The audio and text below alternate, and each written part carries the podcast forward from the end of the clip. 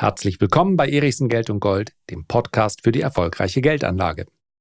Kathy Wood ist Gründerin und CEO der ARK Invest Company. Bis Anfang 2021 stand der ARK Innovation ETF für Erfolg und Performance. Seitdem geht es zumindest den Kurs betreffend deutlich bergab und Häme und Spott ergießen sich über sie. Dabei wird allerdings eins übersehen. Kathy Wood macht alles richtig. Und hier spreche ich nicht von ihrem persönlichen materiellen Erfolg, nein, die Investments, die Strategie, die sie verfolgt, sind absolut richtig. Warum das so ist, das möchte ich in der heutigen Folge gerne besprechen. Legen wir los. So, zwei Dinge möchte ich gleich zu Beginn klarstellen. Erstens, ich bin keine Spaßbremse. Dass diejenigen, die heute Memes erstellen auf Basis von der Performance von Kathy Wood oder einem Dirk Müller, einen großen Spaß dabei haben. Das sei ihnen gegönnt. Mit Humor ist das ja so eine Sache. Der ist meist so lange ganz lustig, bis es uns selber betrifft. Wir kennen so die typischen Antworten in Talkshows. Ich habe durchaus Humor, Spaß muss man verstehen. Aber also immer dann, wenn man Teil dieses Humors ist, dann ist er meist nicht mehr ganz so lustig. Die betreffenden Personen werden es aber ganz gut aushalten, ganz egal, ob es jetzt eine Kathy Wood ist oder ein Dirk Müller. Aber es ist nicht das Gleiche. In beiden Fällen findet dieser Humor einen, einen Nährboden in der schlechten Performance der Produkte. In einem Fall, und ich nehme es vorweg, im Fall von Kathy Wood und dem ARC Innovation ETF, ist aber das, was sie dort macht, eine nachvollziehbare, gute Strategie. Im anderen Fall eher nicht. Wo ich hier einen Unterschied sehe, das möchte ich gleich erläutern. Es geht um Systemtreue. Zweitens, hier geht es nicht um eine Empfehlung für den ARC Innovation ETF beziehungsweise eine Empfehlung für den Kauf des ARC Innovation ETF. Ich habe ihn noch nie gekauft, ich habe auch nicht vor, ihn zu kaufen. Und deswegen möchte ich auch überhaupt nicht den Eindruck suggerieren, weil ich glaube, dass das, was Kathy Wood dort macht, dass das Hand und Fuß hat, dass daraus jetzt hervorgehen sollte, na, dann sollte man sich auch gleich beteiligen. Ganz davon ab, dass das Produkte sind, die für den deutschen Markt, man kann sie also verschiedene Broker kaufen, sind aber eigentlich nicht für den deutschen Markt vorgesehen. So, worum geht es? Systemtreue. Katie Wood hat studiert und zwar an der University of Southern California. 1981 hat sie ihr Studium abgeschlossen, hat sie erst als Ökonomin für die Capital Group Companies gearbeitet. Dann ist sie 2001 nach New York gezogen und hat dann bei einem großen Vermögensverwalter gearbeitet. Ist tatsächlich ein ziemlich großer Vermögensverwalter in den USA, Alliance Bernstein. So, 2012 unter dem Eindruck der Weltfinanzkrise und das muss man ihr zugutehalten. Das ist antizyklisch ziemlich sauber durchdacht gewesen und auch mit einem gewissen Risiko hat sie gesagt, Jetzt werden vermutlich die Notenbanken darauf reagieren, werden die Zinsen senken. Also lass uns doch Portfolios von innovativen Unternehmen als ETFs strukturieren. 2012. Ihr Arbeitgeber hat gesagt, nein, das machen wir auf keinen Fall. Das ist ja also wirklich, das wollen die Kunden doch jetzt gar nicht. Also hat sie sich 2014 mit der ARK Invest selbstständig gemacht. Und heute stellen wir fest, wenn wir uns die, nehmen wir mal die ARC Performance, ja, da sind analysiert von mehreren ETFs hier diese Renditen zusammengefasst. Ja, seit Auflage haben sie im Schnitt 9,15% Rendite gemacht allerdings auf Sicht der letzten fünf Jahre ein Minus von 2,3 Prozent, auf Sicht der letzten drei Jahre von 23,83 Prozent. In diesem Jahr sind sie immerhin noch 5 Prozent im Plus. Sie hat ja mehr als nur einen ETF. Darum geht es heute nicht, deswegen nur ganz kurz. Der ARC Innovation ETF, ARC Autonomous Tech and Robotics ETF, ARC Genomic Revolution, ARC Space Exploration and Innovation, ARC Next Generation und ARC Fintech Innovation. Sehr große Schnittmengen innerhalb der ETFs. Deswegen muss man auch sagen, ja, es geht natürlich auch ums Geld verdienen. Ja, das ist keine Frage, wenn die Basics oder die Basisunternehmen sind nämlich in der Regel die gleichen.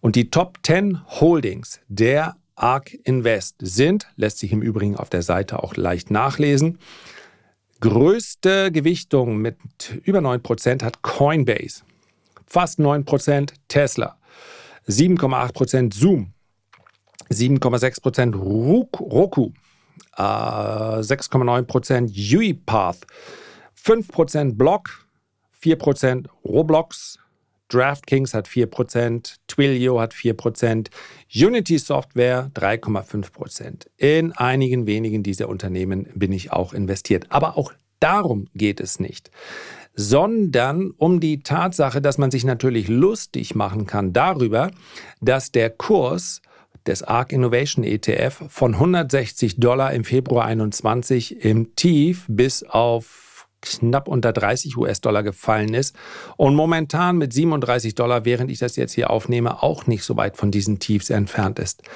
Warum also hat sie alles richtig gemacht? Weil es genau darum geht. Die Kommunikation war nie eine andere. Wir investieren in Wachstumsunternehmen, die sich noch in einer Wachstumsphase befinden. Und wenn der ARC Innovation ETF der seit 2012 nichts anderes macht als das und immerhin noch auf eine Durchschnittsrendite blicken kann, mit der er den MSCI World hinsichtlich seiner Rendite knapp geschlagen hat, zwischendurch natürlich massiv outperformt hat. Darum geht es. Und das ist letztlich auch das, was jeder für die eigene Geldanlage mitnehmen kann. Das ist doch die Disziplin, für die sie steht, für die sie Gelder eingesammelt hat. Sie hat nie behauptet, es gäbe die eierlegende Wollmilchsau. Und jetzt einfach mal in ihre Lage versetzen. Und all das, was drunter steht, naja, sie verdient ja sowieso geschenkt. Alles korrekt. Aber was erwartet der Investor, der in den ARC Innovation ETF investiert? Dass sie in Tech-Unternehmen, recht tech-lastige Unternehmen, in der Wachstumsphase investiert und zwar nicht in der Sättigungsphase, wie beispielsweise bei einem Apple-Unternehmen. Das ist keine Kritik an Apple. Und vielleicht kommt ja, obwohl es das wertvollste Unternehmen der Welt ist, irgendwann mal eine Wachstumsphase von 30 oder 40 Prozent raus. Ja, theoretisch wäre das möglich. Es ist nur äußerst unwahrscheinlich. Wenn wir auf die Magnificent Seven schauen, dann ist ein starkes Wachstum, zumindest in vielen Phasen noch zu sehen, momentan bei Nvidia. Die werden aber dieses Wachstumstempo nicht aufrechterhalten können. Auch das ist keine Kritik. Ja, die Aktie ist ja schon extrem gut gelaufen. Nvidia's new entry into the trillion dollar valuation club, just the latest milestone in the AI boom we've seen this year, and that is the focus of today. Aber die wächst jetzt nicht jedes Jahr 50 Prozent. Bei Tesla haben wir das ebenfalls. Ansonsten sind das solide Unternehmen. Sie sind ja auch viel besser gelaufen als der Markt. Also es geht hier nicht um Investment ja oder nein. Nicht umsonst habe ich hier in ein paar hundert Folgen gesagt, der langfristige Investor ist ja nicht überwiegend in solchen Aktien investiert, die stark wachsen, bei denen du aber noch nicht genau weißt, ob sie den Erfolg über Jahre hinweg schaffen und dann vielleicht in die Liga der Superaktien aufsteigen. Das ist natürlich eine spekulative Beimischung, aber genau für sie steht, für diese spekulative Beimischung steht ja der ARC Innovation ETF. Und deswegen finde ich, kann sie sicherlich den Hohn und den Spott ganz gut vertragen. Aber was wäre denn die Alternative? Weil die Aktien jetzt fallen, zu sagen, nee, wir machen jetzt mal einen Anleihe-ETF oder wir bieten jetzt auch Tagesgeld an, damit würde sie sich doch komplett unglaubwürdig machen. Und sollte sich die Stimmung wieder drehen, dann wird man natürlich mit diesem spekulativen Investment vermutlich wieder den Markt outperformen. Und dafür steht sie da. Und wenn man sich dieses Research von dem ARK Innovation ETF bzw. der ARK Invest anschaut, dann ist das genau auf solche Marktphasen ausgelegt. Auf Marktphasen, in denen das Wachstum in einem günstigeren Umfeld passt. Wer sagt, das wird nie wieder passieren? Der sollte sich von diesen Investments einfach fernhalten. Aber zu sagen, Kathy Wood hätte hier alles verkehrt gemacht, verkehrt wäre, wenn sie wie ein Fähnchen im Wind hin und her schwenken würde. Und deswegen habe ich auch am Anfang den Unterschied gemacht und das ist natürlich nur meine subjektive Einstellung. Am Ende des Tages kann man auch sagen, ich möchte mehr oder weniger nicht viel verlieren, aber in allen Marktphasen. Und das ist der Unterschied zu Dirk Müller, wo ich nochmal betonen muss, ich höre ihm ganz gern zu. Die Investmentstrategie ist aber nachweislich keine gute. Warum nachweislich? Weil solche Strategien in einigen Marktphasen bei einigen Hedgefonds funktioniert haben, aber mir ist kein einziger bekannt. Und den Finanzmarkt gibt es ja dann auch schon ein paar Dekaden, auch in seiner jetzigen Form, bei dem damit eine dauerhafte Outperformance erzielt wurde, indem man sagt, ich sichere meine Position jetzt ab, wartet mal, bis der große Crash kommt, ich vereinfache hier stark. Jeder, der gerne in Diskussionen darüber treten möchte, warum das in Wahrheit doch gut ist. Also ich sichere jetzt meine Position ab und dann im richtigen Moment werde ich für euch diese Absicherung auflösen und dann geht es durch die Decke. Das Problem ist, dass natürlich jetzt schon viele Jahre Rendite verloren gegangen sind. Die muss man da in the long run aufholen.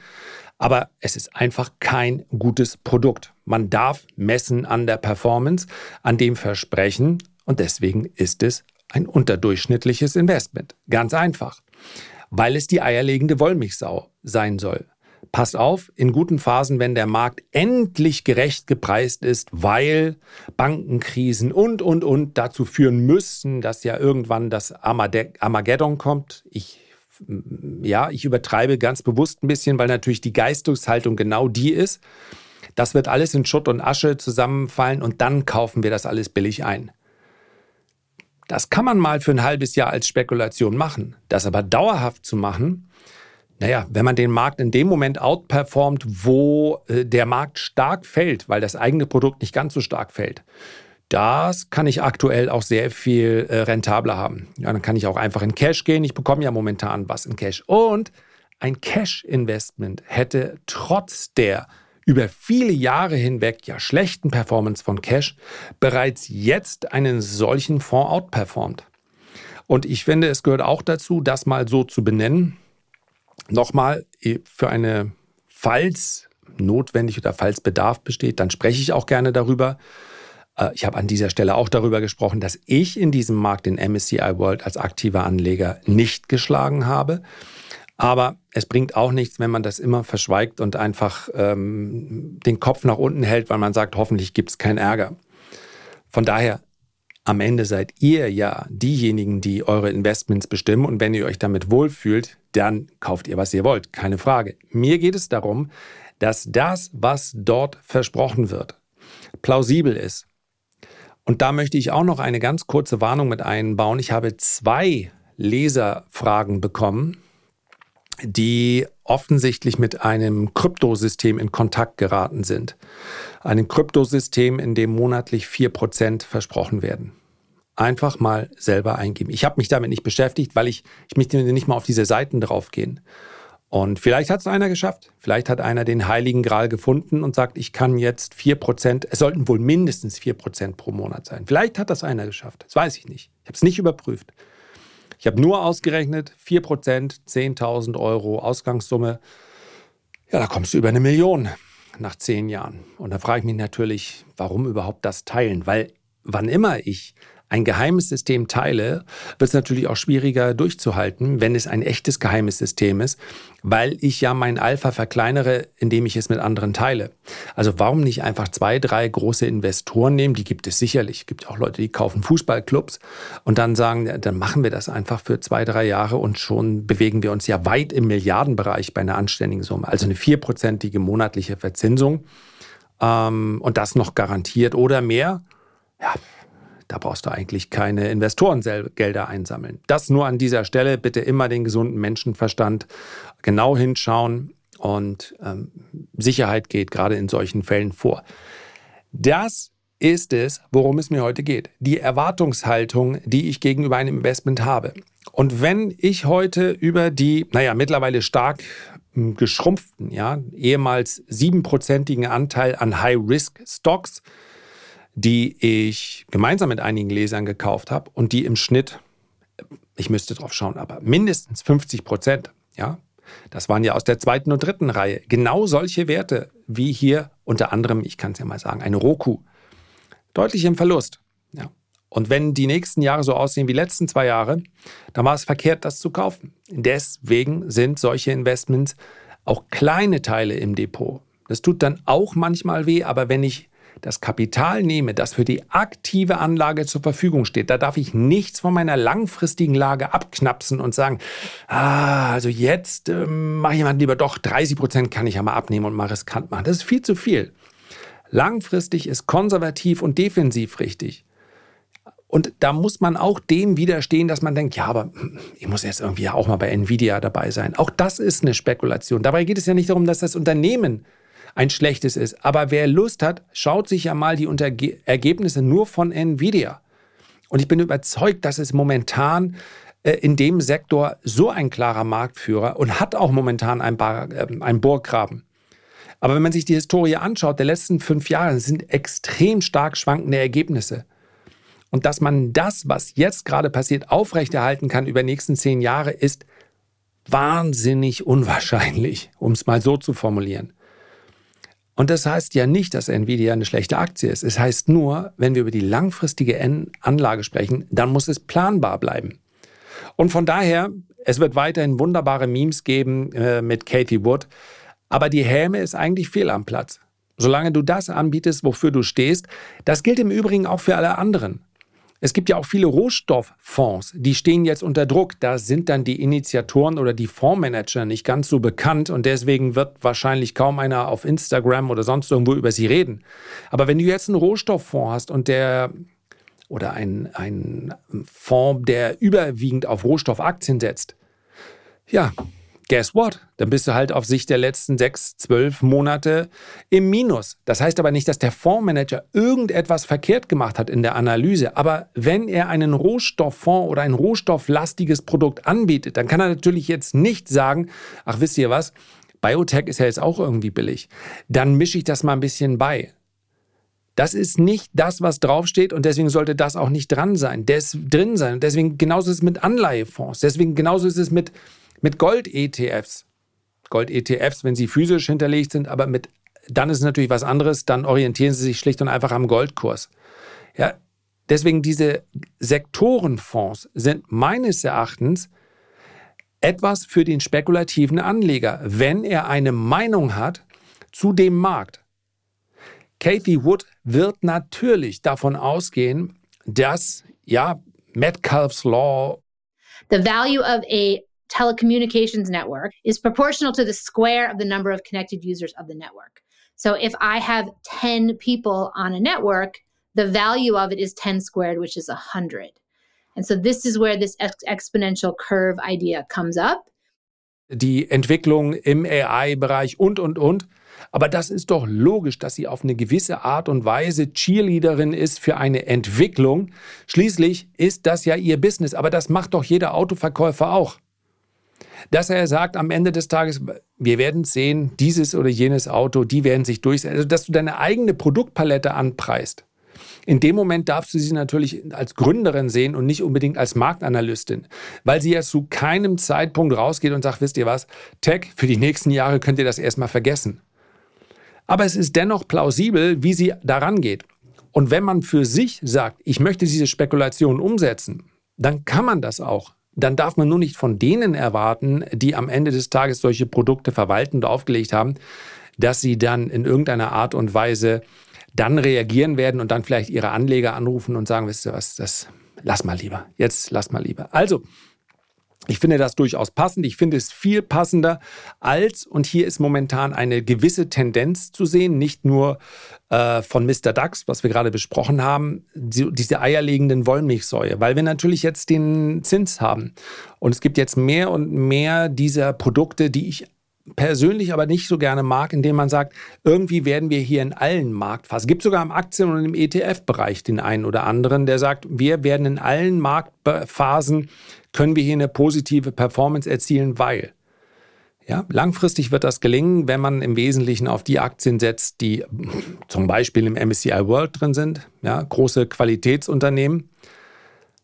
Aber daraus eine äh, Strategie, eigentlich kannst du nur gewinnen zu machen, das ist meines Erachtens äh, nicht richtig. Und von daher bin ich wie heißt es so schön, ja, ähm, äh, ich habe Systemtreue gesagt, ich komme jetzt nicht ganz auf das, das Wort. Also das, was auf dem Etikett draufsteht, sollte dann auch gern, gern drin sein. Und wenn auf dem Etikett draufsteht, ist süß, ist salzig, ist, Muma, ist umami, schmeckt irgendwie jedem gut, dann finde ich das nicht so gut wie äh, klare Geschmacksrichtung. Darf ich das so formulieren? Falls dazu noch Fragen sind, dann gerne schreiben. Falls Widerspruch kommt, dann umso lieber mir schreiben. Kathy Wood, ich investiere da nicht, weil mir meine eigene Zusammenstellung auch im Tech-Bereich besser gefällt. Aber verkehrt gemacht hat sie eigentlich nichts. Herzlichen Dank für deine Aufmerksamkeit. Ich freue mich, wenn wir uns beim nächsten Mal gesund und munter wiederhören. Bis dahin alles Gute, dein Lars.